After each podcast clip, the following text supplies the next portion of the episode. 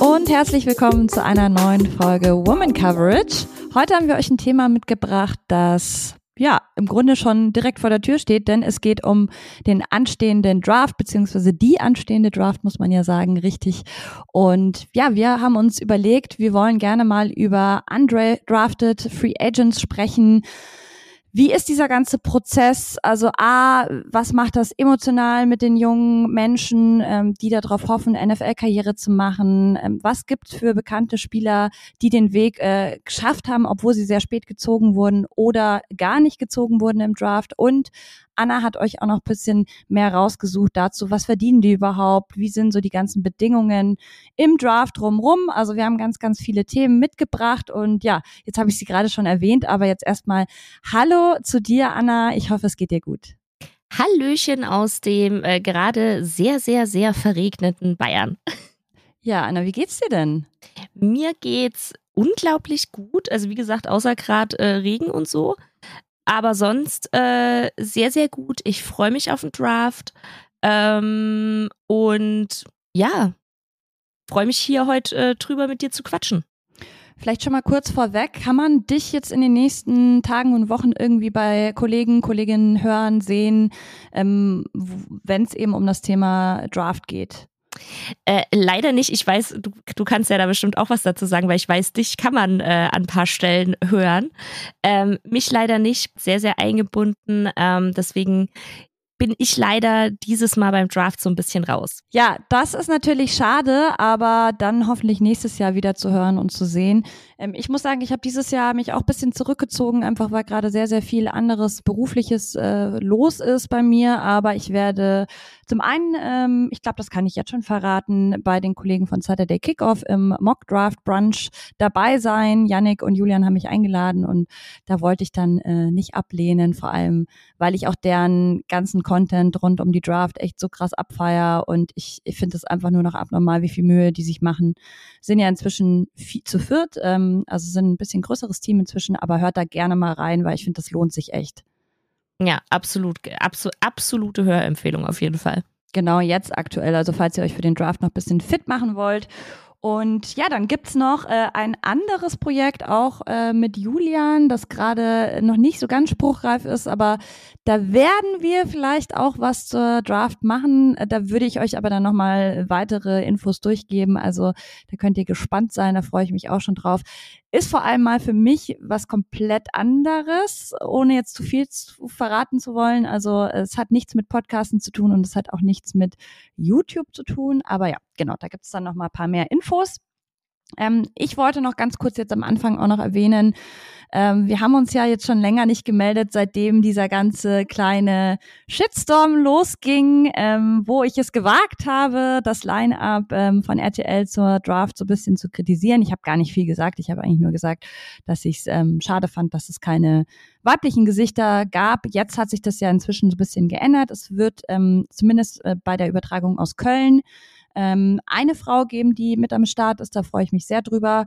Aber genau, ähm, bei diesem ersten Line-up war halt äh, leider keine Frau mit dabei und ähm, ja, das ist dann irgendwie komplett durch die Decke gegangen. Ähm, ich fand es krass, äh, wie groß das Ganze geworden ist und dass das selbst von der Bild dann irgendwie aufgegriffen wurde und so war alles irgendwie bisschen verrückt. Ähm, aber darauf wollen wir gar nicht jetzt so lange drauf eingehen, sondern ich wollte eigentlich nur kurz Danke sagen an alle, die mir liebe Nachrichten geschrieben haben, ähm, die mir ja Mut zugesprochen haben, die gesagt haben, hey, mach dir nichts draus und vor allem auch an die, die sich ähm, öffentlich dazu geäußert haben und mir da den Rücken gestärkt haben. Also auch da kann ich nur wieder äh, Yannick, äh, der da voll in die Bresche gesprungen ist für mich, ähm, oder auch Julian, der ja auch eh immer äh, hinter mir steht. Ähm, aber echt äh, sehr, sehr viel Zuspruch habe ich bekommen. Auch René hat da sehr nette Worte gefunden und ähm, Adrian hat mir privat geschrieben. Also richtig cool, vielen Dank dafür. Äh, das habe ich sehr äh, zu schätzen gewusst. Und ähm, ja, ich glaube,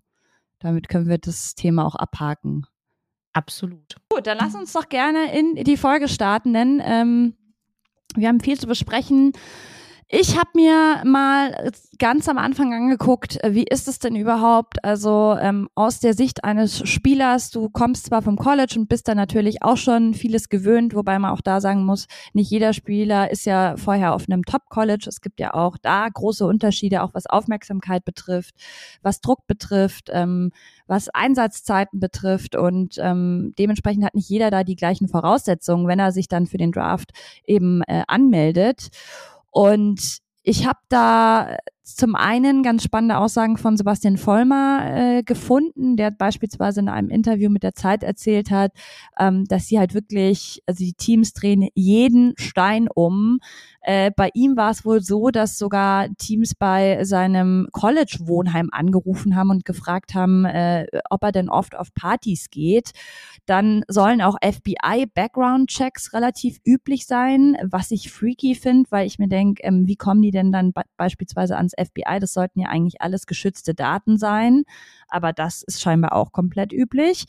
Ähm, ja, und er spricht da beispielsweise auch in seinem Buch drüber. Er hat ja schon, glaube ich, mehrere Bücher sogar geschrieben, aber es gibt auf jeden Fall ein Buch, wo er auch über diese ganze, dieses ganze College Experience spricht und eben auch über die Draft und so. Und ähm, es ist halt, finde ich, so verrückt, weil es ist natürlich so ein komplett ungleiches Verhältnis der Macht. Also zum einen hast du halt die Teams, die natürlich irgendwie zum Großteil weiß und männlich sind und die halt einfach deine ganze Zukunft in ihren Händen halten. Und auf der anderen Seite hast du relativ junge Menschen, ähm, oft POC, Background, die natürlich irgendwie unterkommen wollen und deren großer Traum eben die, die NFL ist und da auch ja oft monetär viel dran hängt. Also da haben wir hier im Podcast ja auch schon öfter drüber gesprochen, dass viele, viele Spieler eben aus nicht so tollen finanziellen ähm, Verhältnissen kommen und für die ist es natürlich enorm wichtig, wann sie gezogen werden, weil auch da gibt es ja krasse Unterschiede. Ich glaube, da wirst du auch gleich nochmal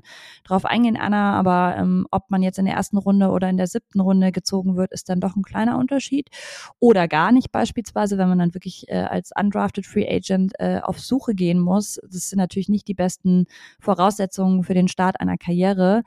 Und ähm, gerade auch eben dieser Pro Day, hat halt schon echt was von Fleischbeschau, finde ich. Also da werden Spieler vermessen, wie beispielsweise die Armlänge. Dann müssen sie ja so verschiedene Übungen machen, wie jetzt beispielsweise den ähm, 40-Yard-Dash oder auch irgendwie so Bankdrücken und so. Also es hat auch so ein bisschen was Gladiatorenmäßiges, wie sie da dann gegeneinander antreten. Und währenddessen sitzen dann halt da die Verantwortlichen von den Teams und schauen sich das alles an. Ähm, es gab auch dieses Video, von David Oyabo aus dem letzten Jahr, wo er ja äh, sich schwer verletzt hat beim Pro Day und schlussendlich hat er sich da die Achillessehne gerissen und er lag dann da und es hat einfach keiner im ersten Moment ihm geholfen.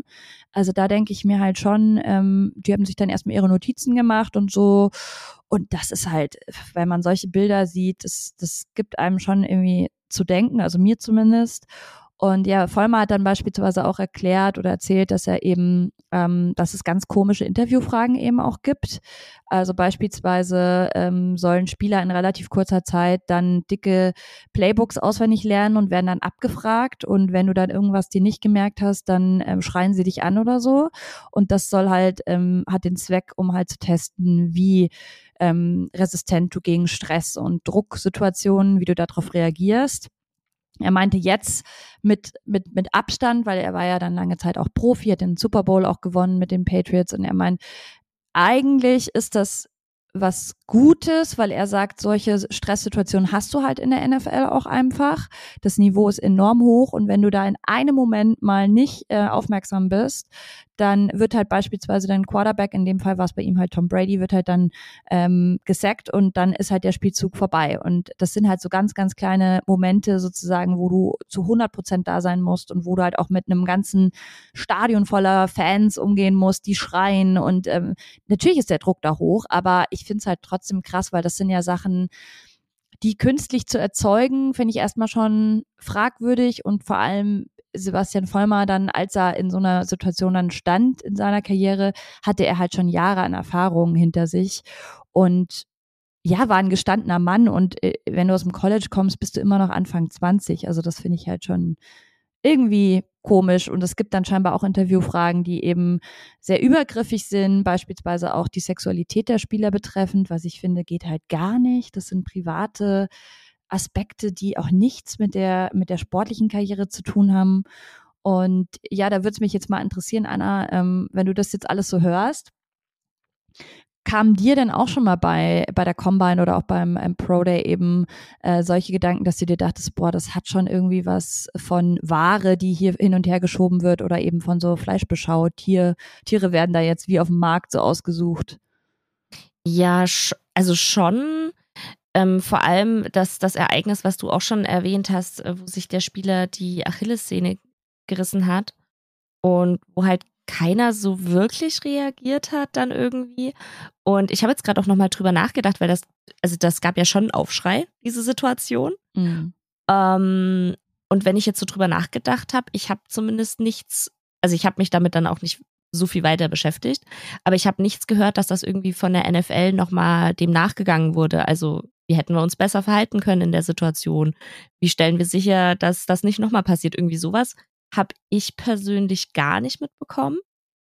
Ähm, und ja, es gibt schon sehr das Gefühl nach Fleischbeschau, wie du sagst. Andererseits, also ich verstehe natürlich auch, dass einfach so wie die, wie die NFL aufgebaut ist und das System dahinter mit dem Draft, dass es irgendwie sowas nicht geben muss. Aber ich, also dass es sowas in die Richtung, ja, schon geben muss. So, hm. Naja, Aber es gibt ja schon relativ viel Tape, das die Teams sich vorher anschauen können.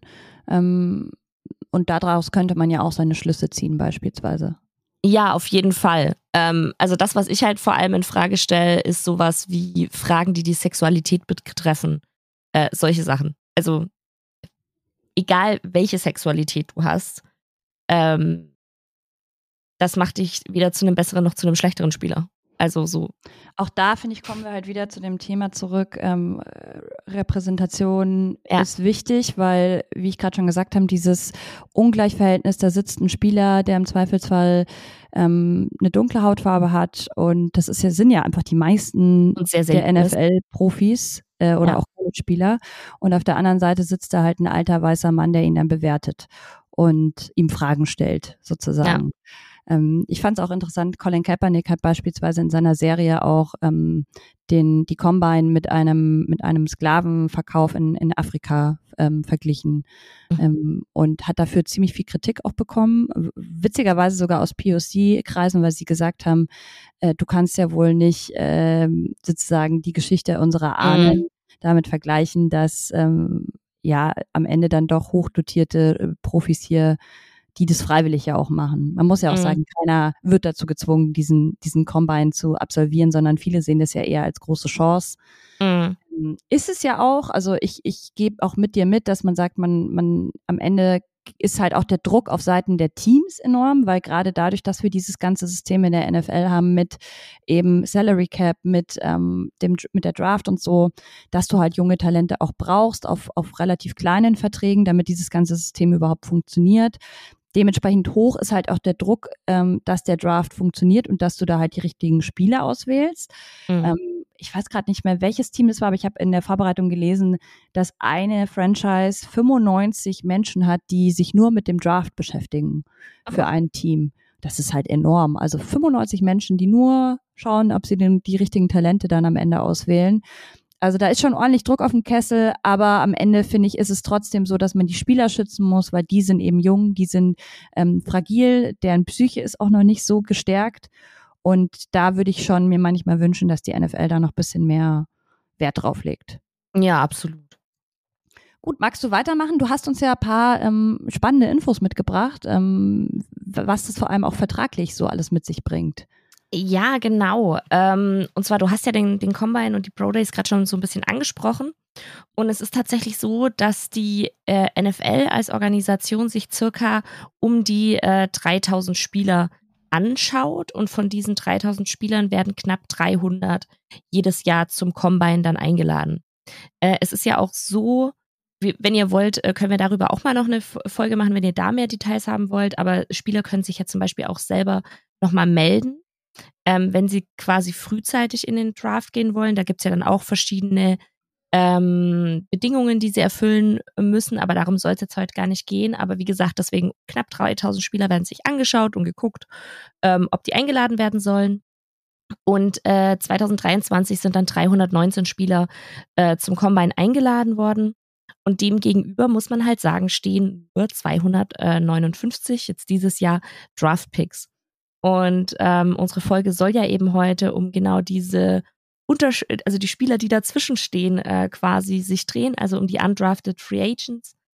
Ähm, und ja, das ist natürlich, wie Tiziana jetzt auch schon sagte, einfach, die haben einen ständigen Druck, sich zu beweisen, weil sie eben äh, nicht gedraftet wurden und dann natürlich trotzdem weiterhin den Traum haben, in die NFL zu kommen. Und ähm, wenn man an dem Punkt schon war, dass man an der Combine ist und im äh, College auf einem hohen Level Football gespielt hat, dann hat man da äh, ja auch schon wirklich viel, viel, viel seiner Zeit und ähm, ja, seiner Zeit, seines Schweißes, Blutes drin ähm, versenkt, dass man eben diesen, diesen Traum erreichen will, dieses Ziel erreichen will, in der NFL zu spielen. Und ähm, undrafted Free Agents können deutlich schneller entlassen werden als äh, gedraftete Spieler. Sie haben enormen psychischen Druck, physischen Druck, Leistungsdruck. Ähm, hier ist es auch so, dass ich auf mehreren Seiten gelesen habe, dass die NFL seit ein paar Jahren versucht, da mehr mit einzugreifen, mehr zu helfen. Ich habe jedoch nichts Spezielles gefunden, was denn für die ähm, Draft-Spieler quasi gemacht wird. Also in, in unterschiedlichen Folgen haben Tiziana und ich ja schon drüber gesprochen, so unterschiedliche Programme der NFL. Ähm, ich habe jetzt aber nichts darüber gelesen, dass es äh, speziell was für undrafted Free Agents gibt. Ähm, die NFL versucht aber natürlich, wie gesagt, da immer ein bisschen mehr einzugreifen, mehr zu helfen, auch in die Richtung Mental Health. Aber Mental Health ist einfach immer noch ein Riesenthema, das vor allem in ähm, der NFL oder auch anderen, anderen Profisportarten ähm, sehr, sehr stigmatisiert wird. Und ähm, das Problem ist eben auch, die Verträge sind nicht garantiert. Es gibt oft keinen Signing-Bonus. Ähm, während des Trainingslagers und der Preseasons, ähm, wenn die undrafted Free Agents tatsächlich von dem Team aufgenommen werden, müssen meistens die Reisekosten selber getragen werden für diese ganze Zeit, also Unterkünfte, die Reisen generell. Ähm, und da habe ich jetzt eben so ein paar mehr Infos zu den ganzen äh, Verträgen mir rausgesucht. Also es ist so, dass undrafted Free Agents oftmals sogenannte Future Contracts oder ähm, Reserve Contracts unterschreiben.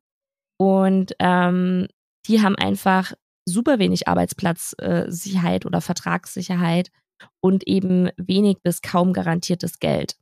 Diese Future Contracts sind meistens Einjahresverträge und starten eben erst später, also nachdem die ganzen ähm, Trainingslager und Preseason Games rum ist.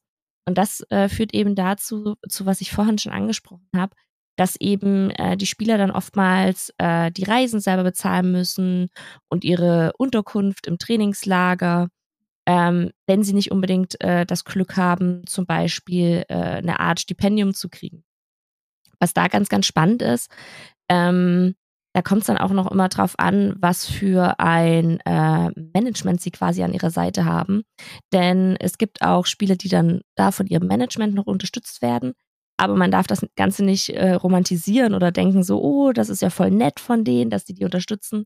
Denn äh, das ist quasi nur wie ein Darlehen und sie müssen das danach noch zurückzahlen.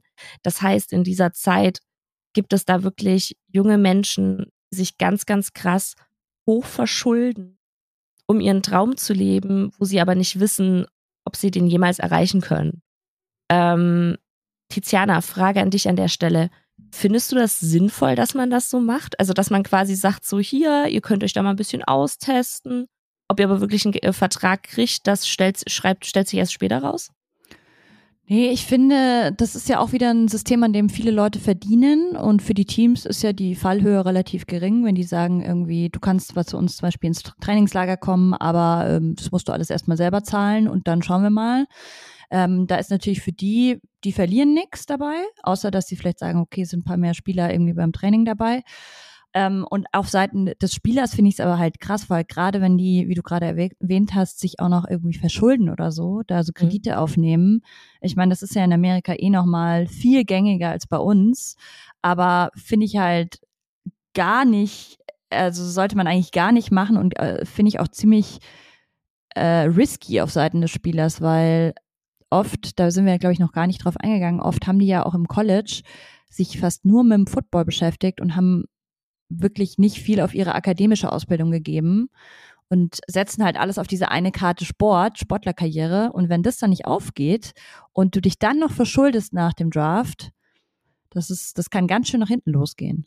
Mm, absolut. Ähm, das, das Ganze ist aber ein bisschen spannender, weil ich habe das so gelesen und hatte dann, war dann so, boah, krass, das ist ja echt heftig. Und oh Gott, oh Gott, die verschulden sich richtig krass.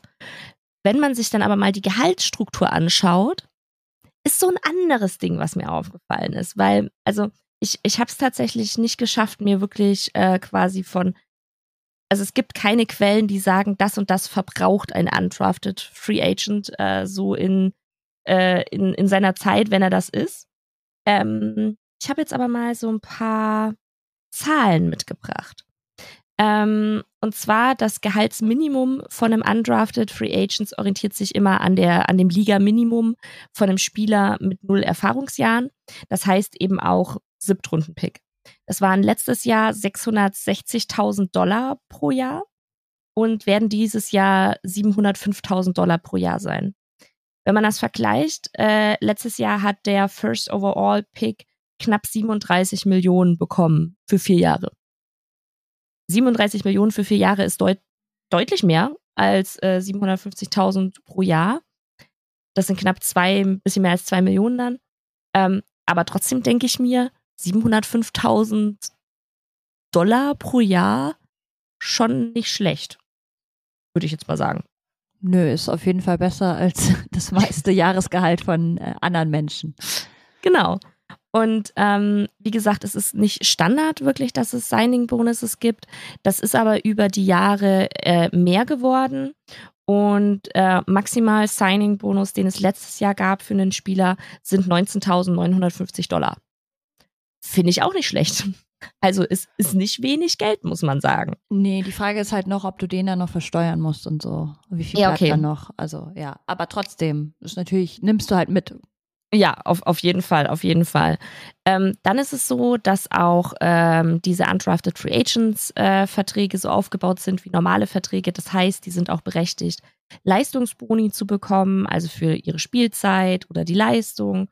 Ähm, da gibt es dann auch nochmal einen extra Pot, der durch die NFL extra finanziert wird und während der Saison auf alle Teams und alle Spieler aufgeteilt wird.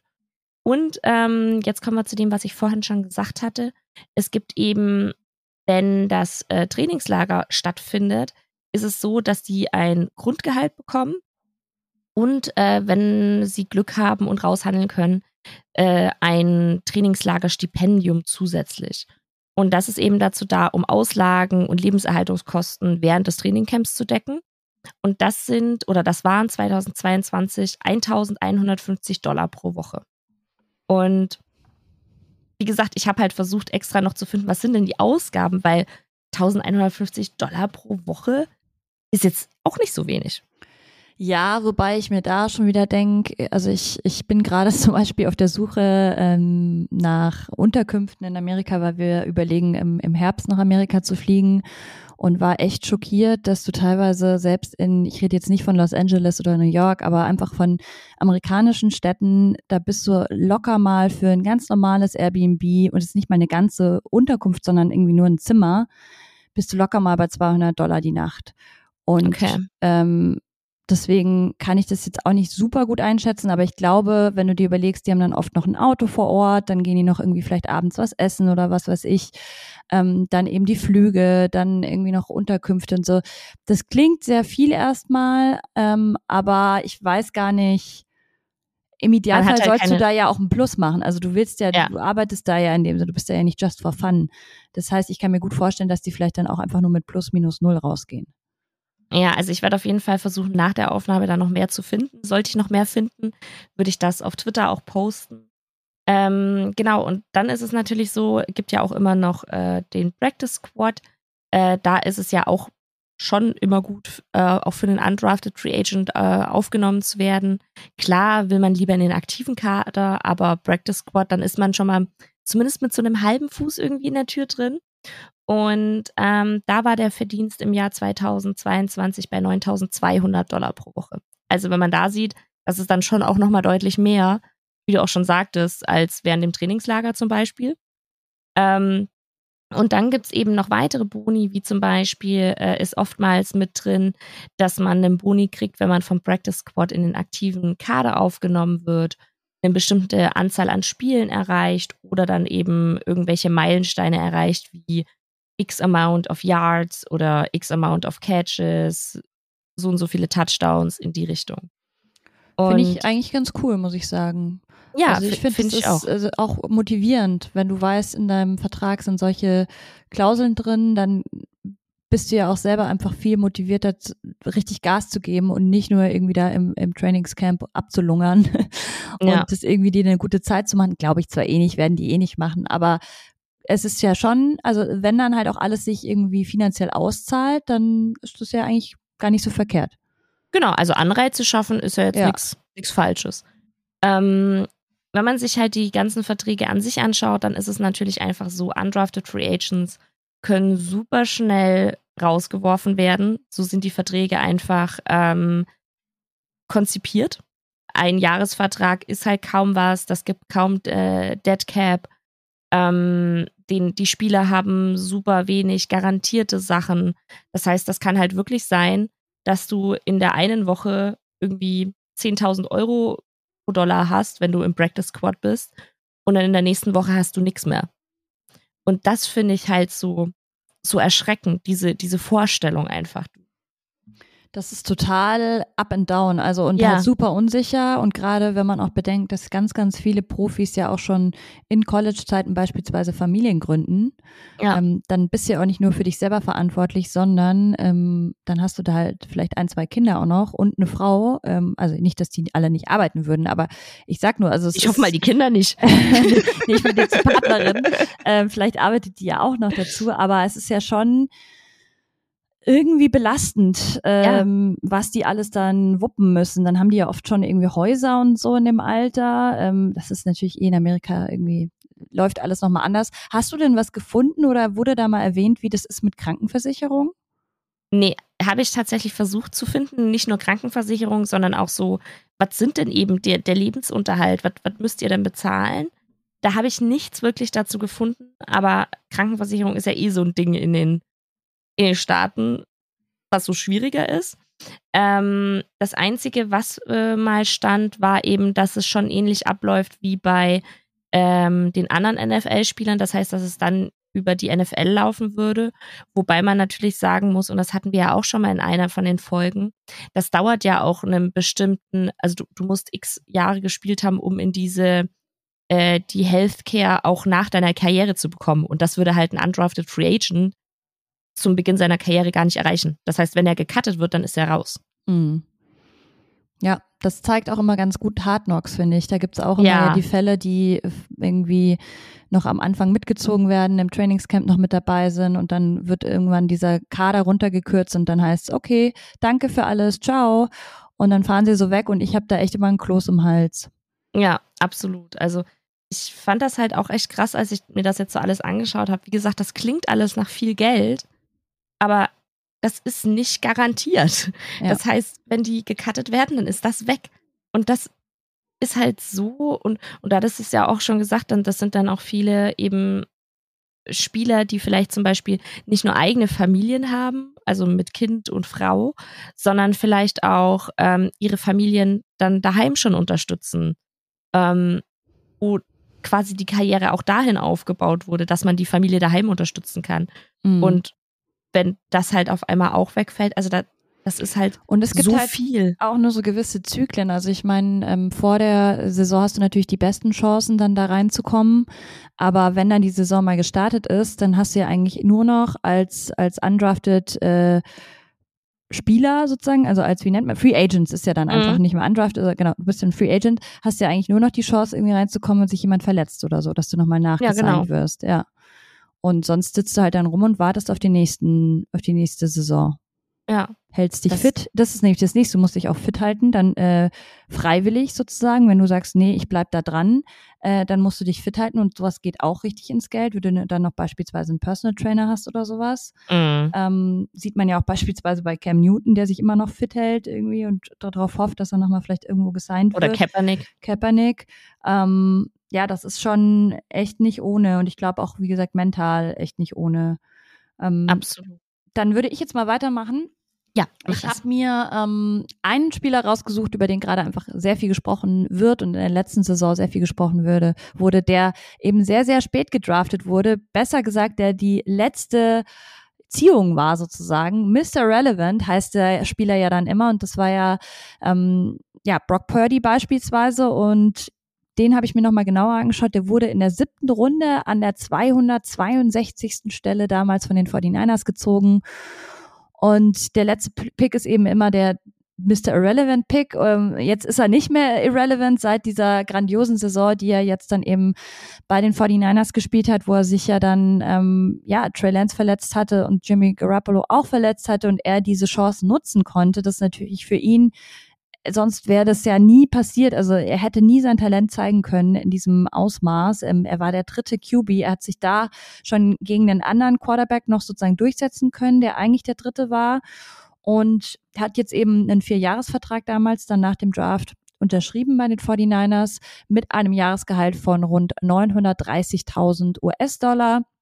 Es kommt ziemlich daran ran, was du gerade erzählt hast, ähm, Anna, mit diesem äh, im Unterschied zwischen der ersten Runde, hast du ja irgendwie gesagt, ähm, über, weiß ich nicht, 37 Millionen oder was das waren. Genau, genau. Genau, und äh, wenn man das bei ihm mal hochrechnet, mal vier, also er hat irgendwie so rund äh, bisschen weniger als vier Millionen bekommen. Ähm, und ich finde es interessant, weil ich habe dann noch was dazu gefunden, wie er vor dem Draft eingeschätzt wurde und warum er eben so spät äh, überhaupt nur gezogen wurde. Und das hieß halt eben, ja, er hat nur ein Average äh, Arm Strength, ähm, er sei nicht so genau in seinen Würfen, seine Bewegungsabläufe wären nicht ideal und ja, auch physisch sei er nichts Besonderes. Und das mag ja auch alles stimmen, so von dem Tape, das man von ihm gesehen hat. Aber es zeigt halt sehr, sehr gut, dass auch Spieler, die vielleicht im College noch nicht gepiekt haben, dass die halt auch später noch eine krasse Karriere hinlegen können. Und ja, ich meine, von Brock Purdy haben wir jetzt nur nicht mal eine ganze Saison gesehen, weil er ja sich dann auch so schwer verletzt hat. Aber was er in diesen Spielen gezeigt hat, da sind wir auch wieder beim Thema Druck,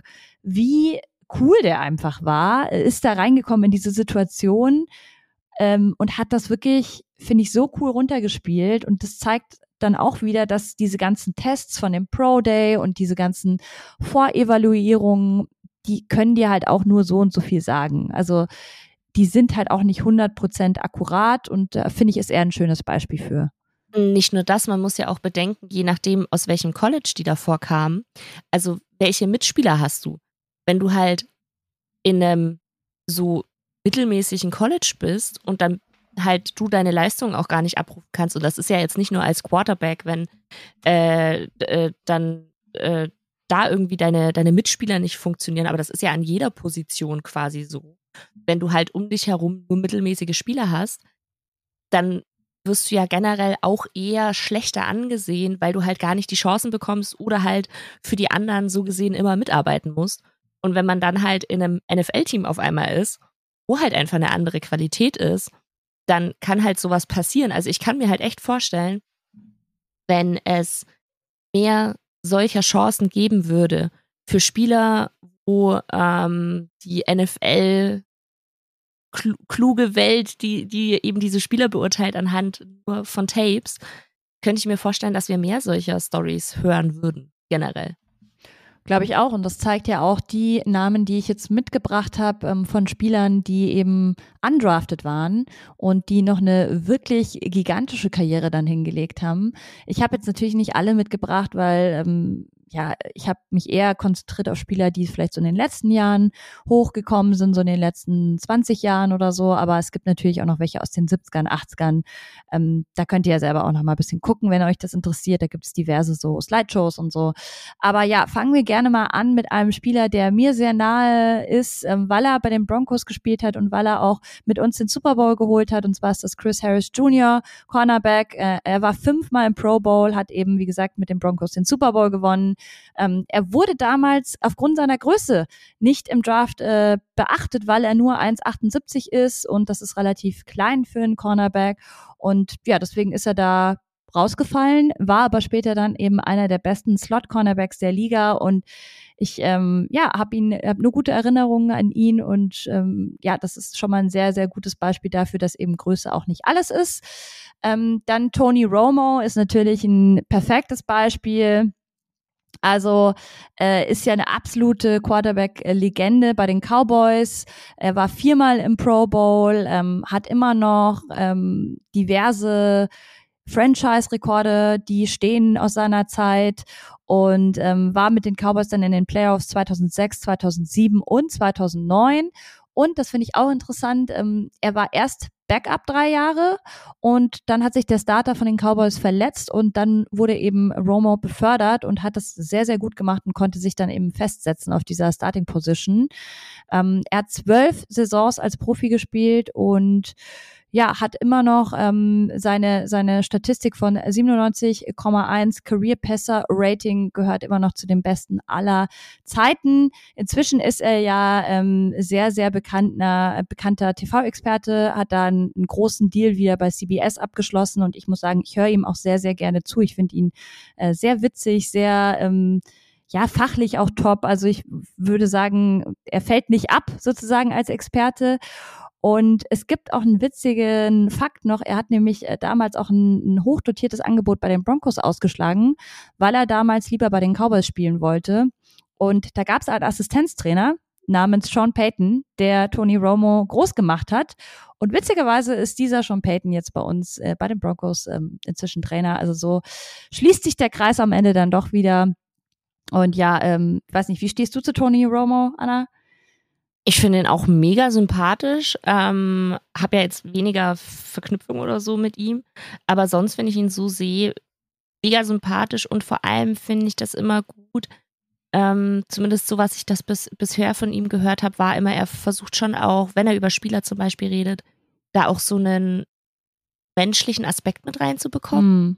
Und das finde ich mega wichtig, auch dass, dass es so Leute eben gibt ähm, in der ja, Kommentatoren, Moderatoren, Bubble-Riege, wie auch immer, Journalistenriege, die einfach da auch nochmal, ja, vielleicht auch so den Finger ein bisschen in die Wunde drücken, um auch wieder zurückzukommen auf den Anfang, auf den Fleischbeschau, weil das ist natürlich nicht nur ähm, was, was beim, beim Combine oder bei den Pro Days passieren, sondern generell in der NFL könnte man das ja durchaus so auslegen, dass die einfach nur spielen, damit andere Leute Spaß haben und sich vergnügen. Und, ähm, und so ist es ja auch ein bisschen. Es hat, genau. haben wir genau. auch schon öfter drüber gesprochen, dieses ja. Gladiatoren-Ding, dass man schon das Gefühl hat, gut, Ge Gesundheit und so weiter ist ja alles egal, solange man genau. eben Entertainment liefert. Ja, und deswegen finde ich es so wichtig, dass es so Menschen gibt wie ihn, die selber in der NFL waren, weil du weißt das selber, es gibt genug Menschen, die dann sagen so, äh, wie kannst du dir da eine Meinung bilden? Du hast da selber gespielt oder so. Und wenn es dann eben so Leute gibt wie ihn, der dann, die dann sagen so, hey, das sind Menschen, vergiss ja, das nicht. Deswegen finde ich eben auch Sebastian Vollmer so, äh, so ja. ähm, cool. Freut mich auch, dass er jetzt bei RTL eben auch mit im Team ist, weil er ähm, eben einfach auch äh, nichts beschönt und sagt, es ist super hart und ähm, auch im College, es war super hart, da auch als Ausländer reinzukommen und so weiter und so fort. Also er spricht da, finde ich, sehr offen drüber und auch nicht eben nur über das, was cool ist und schön ist und schillernd ist in der NFL, sondern eben ja. auch die Schattenseiten, weil so ist es eben. Es ist ein hartes Business und es ist am Ende ein Business, es geht um Geld. Und ähm, ja, äh, machen wir gerne weiter. Äh, ich habe noch drei weitere Namen. Ähm, Michael Bennett, ein Defensive End, ähm, den müsstest du kennen, Anna. Das ist nämlich ein ehemaliger, ehemaliger Seahawks-Spieler. Der hat mit euch auch den Super Bowl geholt 2014, war Teil der Legion of Boom und hat jahrelang die Defense der Seahawks geprägt, stand selbst dreimal im Pro Bowl und wurde 2015 sogar als Defense MVP ausgezeichnet. Ich wusste nicht, dass der undrafted Free Agent war. Mhm. Wieder was gelernt. Ja. Dann haben wir noch einen Wide Receiver, Wes Welker der hält bei den Patriots immer noch zahlreiche Teamrekorde und der ist der einzige Wide Receiver der Geschichte, der drei Saisons mit mindestens 110 gefangenen Pässen aufweisen kann. Es gibt auch keinen undrafted Free Agent, äh, der mehr Receptions hat als Welker. Und zuletzt habe ich noch einen Linebacker mitgebracht. Das ist James Harrison. Kennen vielleicht auch noch ein paar von euch. Der gewann 2006 und 2009 den Super Bowl mit den Steelers, also gleich zweifacher Super Bowl Champ ähm, wurde auch Defensive Player of the Year und war fünfmal im Pro Bowl, also der hat richtig abgesahnt.